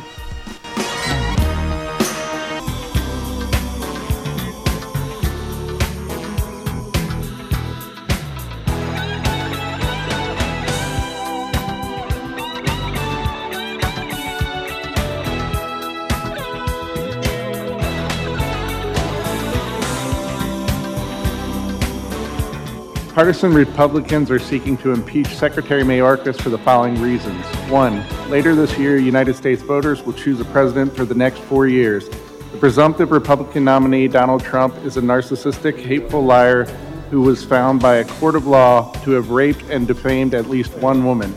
He is currently facing 91 criminal charges for a wide variety of alleged offenses, including a felony conspiracy to defraud the United States. He was twice impeached by the House of Representatives, including for inciting a violent insurrection. And I'm just getting warmed up. Yeah, that was the clerk reading for Eric Swalwell. Okay. Yeah. Okay. He does have quite the resume. It's just not the resume we'd like for someone who's president of the United States. Quite a long list, yes. That's a great resume. All right. Well, you know, Jenny the giggling whore from Maryland, when she opens the show as our first call, now Karen in Chicago says, I literally was pleasuring myself on hold when Jenny from Maryland said that. We could not and should not deny ourselves the pleasure of Bob Cesca. Oh, God. All right. Everybody, listen. We've started a chain reaction. Oh, everybody, just control your hoary selves. Oh. All right. Okay, got it. Dana. Yes, dear. We've been talking just about, we played, I'm sure you saw that Colin Coward, he's like the Fox News sports guys, but just talking about, how insane this is and how many apparently sad, lonely men there are in the country that are just losing it over Taylor Swift. And I'm like, is it triggering our high school stuff? Like, we can't all be the star quarterback or the homecoming queen. I know. I think one of our listeners said this, just tweeted, it's jealousy. It's one of those things. None of these guys have a chance with Taylor Swift. Now this star football player has, and they're actually an adorable couple. Yeah. She's a billionaire with a B. She's not married. Right. She's everything they hate. She's an independent, powerful, strong woman. Oh, but she's definitely after, Travis for that $70,000 bonus he's going to get for going to the Super Bowl. Yeah. Right. You're right. Dana, that's a great point. None of the usual memes work. Oh, she's a gold digger. She's a whore. She's a this. It's just... It really is. I always say to Chris and Jody, we are in the stupidest timeline. It's just that all of these ridiculous conspiracy theories that she's a Pentagon psyop that funded by Big Pharma because he's vaccinated, to get Joe Biden real. So they've rigged the NFL's rigged the Super Bowl to get Joe Biden. I'm like, rabbit hole. My brain broke like halfway through the first round of these conspiracies. Yeah, the rabbit hole they went down. And I saw something the other day, like Taylor Swift just going to the games and having any sort of airtime has actually like generated something like $300+ million for the NFL just based on new people watching football. Yeah. They're not good. Like no one's going to say no to that. She is her own economy. Yeah. Yeah. Yes. She's a larger economy than most countries. Yeah. And some states. But Chris sort of echo the same concern that really Taylor Swift's dad did in that documentary, not just, it'll hurt your career to be political, but for her safety, because this environment we're in is terrifying. you know, for any, well, for any Trump critics, but for women. We just did the story. Fani Willis they had to send a body double out dressed like Fani Willis, you know, when she had when the indictment came down, when she had very serious death threats. You know, 80-year-old E. Jean Carroll needs security. I mean, how many judges and prosecutors have been swatted? I mean, it is that's really... That's the serious part of all of this is Taylor's already had stalkers, like a lot of them. Yeah. Yeah. And this is just, it really does get the right revved up where they think that they can take someone out, whether it's Taylor Swift or someone who works in an abortion clinic or someone who's running for office. Yeah. And listen, the amount of death threats that are going toward politicians on both sides of the aisle is absurd, but it stems from Donald Trump and him being able to say whatever he wants to say with impunity. It's just gross. Chris, that's the good news about me just sort of aging out of relevance is it does really cut down on the amount of stalkers. That just have the interest or energy, and you know, just don't show your feet again. Yeah, on camera. And you're pretty easy to stalk. You work out of your basement. Yeah, that's true. So, like, if it was going to happen, it would have happened by now. Everyone's too lazy to stalk me now. They're just like, I don't. We're all old. They also know you're all old now. Who cares? Yeah. No one wants someone who can ride a bike 40 miles. Right. They'll never be able to catch you. But, you know, on the not so funny, everybody's talking about this story. We're having my best friend Wanda on, who's a brilliant psychologist, on Monday. Just, you know, George Conway was saying, I think, like, we are, more than anything else, like, gripped by mental illness in this country. I mean, it's just all of these conspiracy theories and violence and, you know, this man detained over beheading of his own father as police probe his anti-Biden rant. The Sun reportedly raged about the president, far-left woke mobs, and the LGBTQ community in a gruesome and disturbing online video. The decapitated body of his father was discovered in the bathroom in their home in Pennsylvania. He apparently, you know, used his father's severed head in a video. Okay, the footage he claimed his father was a longtime federal employee, quote, who is now in hell for eternity as a traitor to his country, and ranted about President Biden, far-left woke mobs, gay people, blah, blah, blah. I mean, again, Dana, these are... every Fox News talking point, every, you know, right winger, you know, it's just like the, you know, the Buffalo shooters manifesto could be Elise Stefanik's speech. I'm sorry. There is a, you know, it is so largely skewed to right wing the stuff that I'm sorry. I'm not just being political. This stuff, absolutely. I mean, this violence, you know, is obviously the FBI has noted this, right? Yeah, and what bothers me is there's been complaints about this guy, and I think they've been watching him since 2017. Mm-hmm. I just don't understand how things haven't happened between now and then that would have been a red flag enough to get this guy off the streets in some way. Yeah. I mean, it's a horrifying story, but yes, it is. The mental illness issue in this country needs to be addressed and needs to be funded. And the mainstream media lets Fox News and these right-wing whack outlets get away with spinning this every time. They're saying, oh, no, he was a left-winger because he talked about student loans. He quite clearly, I mean, you couldn't be much more obviously a right-wing lunatic, you know, but they don't take any responsibility even when it happens. You know, whether it's the shooter at Mother Emanuel or, you know, the supermarket that I grew up with in Buffalo. It's just, it's these complete racist memes, replacement theory. I mean, they could, like I say, be on any Fox News host rant or you know, some Republican politician's speeches. Absolutely, I mean, including Trump, of course.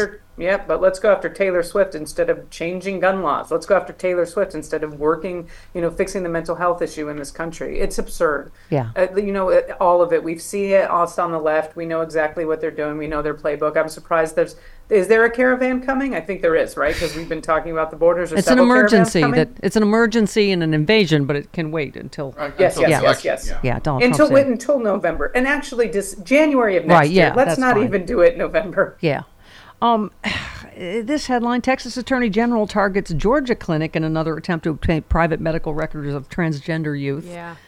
I just, the stuff they spend their time doing is just, in another attempt to obtain the private medical records of transgender youth. I don't even understand this. Why isn't he in jail? Okay, Texas Attorney General Ken Paxton is requesting the records of Texan minors from a Georgia-based telehealth clinic. the clinic's founder says. The clinic's providing hormone therapy and other services for transgender and non-binary people, requesting the medical records of minors who receive care from the clinic, including information protected by health privacy laws. That would be my first question. It's like, did those laws go away somehow? Or, I mean... I don't understand how he can do this across state lines. And he tried to do it at a place in Seattle, and they sued him. Yeah. Right. And I hope that every clinic does that if they reaching out. It is absurd.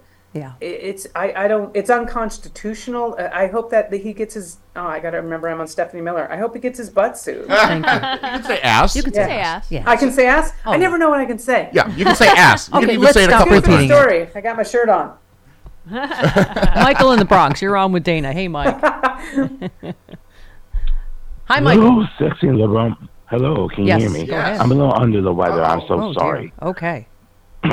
Yeah, that's the roller coaster weather for you. Yeah. But in defense of Taylor Swift and President Biden, the right wingers want to say that they're bringing politics to football and trying to rig the games. Definitely farther from the truth. Any politics into football, that was done like about 5 or 6 years ago by Trump himself when he made the issue of people taking a knee during the national anthem. And then when somebody like Colin Kaepernick was asked about the purpose of taking a knee, he says to acknowledge and recognize the injustices that's been going on in this nation, including the racism. Yeah. And that's when Trump blew up and said... Yep, absolutely. All right, Michael, you need to take a lozenge. I feel bad. Just stop talking. Stop talking and take a lozenge. Yeah, JoJo from Jersey was saying, it's just that we have all these fantasies for the Super Bowl. She was like, fill like a luxury box with like every woman that the right wing hates. It's like Hillary Pelosi, Taylor Swift, Bonnie Willis, and Letitia James. I don't know who they're going to cheer for. And they all take a knee. Yeah, I don't know who they're going to cheer for. All these memes about like, I just want to see Taylor Swift performing with Colin Kaepernick while drinking a Bud Light, you know, wearing in a Target shirt. With drag queens. With drag queens. Lots of gays. Yeah. Okay. Dare I say Megyn Kelly might be the least bit jealous of Rachel Maddow? A little? Speaking of jealousy for powerful women. This is so weird. Petty. Yeah. Dana, you and, Jody and friends, all of us, we're like in a real sisterhood where we support other women. You know, Megyn Kelly's just so, like, obviously jealous, right? So she gloated that Rachel Maddow's purported exclusive first interview with E. Jean Carroll fell apart, complained that Maddow gets paid $30 million for one show a week. Okay, well, if you're as good as she is, you might. Right. She negotiated that, and her employer agreed, so that's a great deal. Fantastic. Oh, this doesn't surprise me at all. In a segment with Glenn Greenwald. Oh, boy. Of course. Kelly taunted Maddow over the non-exclusive, trashed the quality of her interview with Carroll and Kaplan, which was fantastic. Mm-hmm. And it accused her of lying during Trump's entire term in office, which I swear to God, this false equivalence they try to make between her and, say, Hannity. It's like, no. When Rachel makes a mistake, she corrects it. Yes. She is a journalist. You know, anyway. But anyway, so she said blah, blah, blah, blah, blah, blah. Where did she say? Oh, she said when she was talking about how much Trump lies, she said, no self-awareness, the ability to lie with impunity without any tell, it's a superpower. Yes, and you have it, madam. You exercised it for 4 years when he was in the White House. Give me some examples of what Rachel lied about. Right. Yeah, I mean, they can't. I can't. That's why there's nothing to say. Also, Megyn Kelly, didn't she get paid like $60 million for 2 specials? Like, thank you for getting And Rachel Maddow has the highest ratings of anybody ever, I think, you know, in cable, certainly, on MSNBC. And I'm like, yeah, exactly. Megyn Kelly got paid how much for crappy ratings and then they got fired. It's just, ugh. I just got to keep her entire contract after she got fired. It's like Nikki Haley attacking Kamala Harris. There's this hotter place in hell for women that attack other women, other powerful women. You know. No, I agree. Yeah, but anyway, I mean, and by the way, if anyone could be jealous and catty about Rachel Maddow, it should be me. Right. I started with her, and I ended up in my basement, and she gets $30 for one show, and I don't care. I'm really proud of her, and I love her. Point of order. Mm-hmm. Yes, sir. You went up against her in her time slot on radio and won. Oh, well, that's a small consolation prize. I got to work in this magical, licky little colander in my basement while she makes $30 million. You vanquished her to television. Oh, my God. I take total credit. I take total credit for her meteoric rise. Chris, every time I need a pep talk. You what? Don't call Chris. Remind me to call Chris every time I need a pep talk. he's fantastic. Okay. Yeah, that's why you keep me around. Yeah. That's how I've risen to the heights. I don't have yes men. I have no men. She's the aggressive progressive. Down girl. It's the Stephanie Miller Show.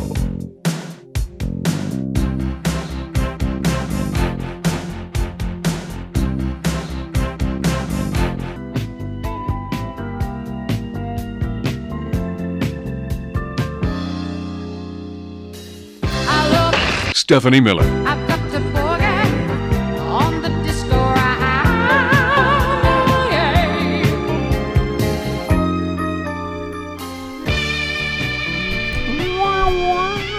Dana Goldberg is here, and it has been confirmed on Twitter, so that means it's true that everything is, in fact, better. Yep. Thank you. You know how your life could get even better if you wanted to see Dana live? How would Yes. Come see me live. I was just in Tampa. Thanks for the Steph Heads for showing up for that show. March 8th, I'm going to be in Bend, Oregon. And April 12th, come spend my birthday with me in Fort Lauderdale. And then I've got like a dozen galas in between. So just go to danagoldberg.com. All right. Also follow me on Instagram, DG Comedy, because I post a lot there as well. I just said Bend sounds dirty, so it seems fun. It is. But now I'm over that you didn't like my joke. But you also made a joke that made no sense. All right. Bend, I just met her. All right, listen, I'm tired. Sense. It's the end of the show. Play Jerry Nadler. So we can talk. Here we are. All right. Jerry Nadler. Why? Because our former president wants a campaign issue. Senator Tillis has said this is shameful. Senator Romney has said this is more than shameful. And yet, that's what we're hearing. That's what we're seeing from our friends on the Republican side of the aisle. A total disinterest in the public interest, a total disinterest in the public safety, a total interest only in rhetoric and campaign material. Yeah, and they said it by their own admission. Yep. President Biden said, give me the Border Patrol, give me the judges, give me the people who can stop this and make it work. They absolutely do. They don't even want to not do anything. They want to make it worse. So that Trump, it's just they're so stupid and hand-handed about it. I just think it's becoming clear even to the public. So I don't think it's even working for them politically. I hope it's becoming clear to the public, because that's the only thing that's going to stop this madness is if people vote them out. That's the power we have. Speaking of which, future Speaker Hakeem Jeffries yesterday. Here we go. Joe Biden as president has led in a very bipartisan way. Clearly, we have a broken immigration system. We need to address the challenges at the border, do it in a manner consistent with our values, in a comprehensive manner, and in a bipartisan way.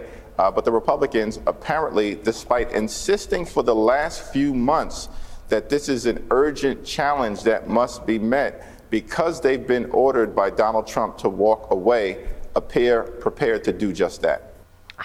I actually feel like when I look at this latest polling, Dana, I'm sort of glad they appear to all be following him over the cliff to go to the way of the Whigs. I'm just shocked that they don't know by now. Like, if you follow this man, you are going to go down. Yeah. I mean, whether it's the abortion issues, whether it's going to be the border, if you people are losing that he endorses. Yeah.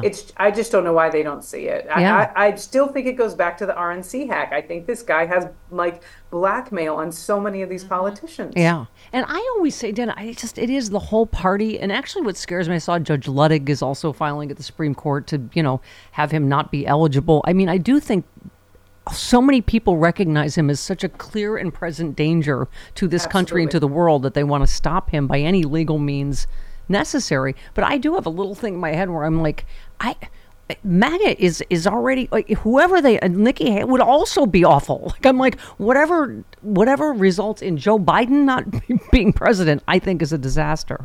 I 100% agree when they're like, oh, Nikki Haley would be so much better. No, she wants women to actually be able to go to jail for having yep. abortion. Like, she's not any better, in my opinion. I mean, I think she has less webs outside of her into foreign countries, but she herself would not make a good president of the United States. And we're talking about just how dangerous the environment is. Gender-affirming care clinic burned down in horrific arson. This is terrorism, says LGBTQ Nation. Firefighters in Georgia have determined the fire at this clinic was intentionally set. Again, terrorism, right-wing terrorism is... Well, now they're also raiding leather bars in Portland, saying that there's lewd behavior. Like, we are swinging so far back. Like, arresting men for not wearing a shirt, right? That sort of thing. I mean, right. Oh my God, Chris, I will visit you in jail. Well, I mean that. I mean it's really frightening what's going on up there. It is terrifying. Yeah. Dana, I'm sorry. I know it is. I wish we had more time, but DG Comedy on all the socials. Go see her live. She's, if it's possible, she's even more a delight in person. She is. I have hugged her. I can confirm. I'm a great hugger. I love you, Dana Goldberg. Thanks, Dana. Love you too. Protect trans kids. Yeah. See you tomorrow on the Stephanie Miller Show.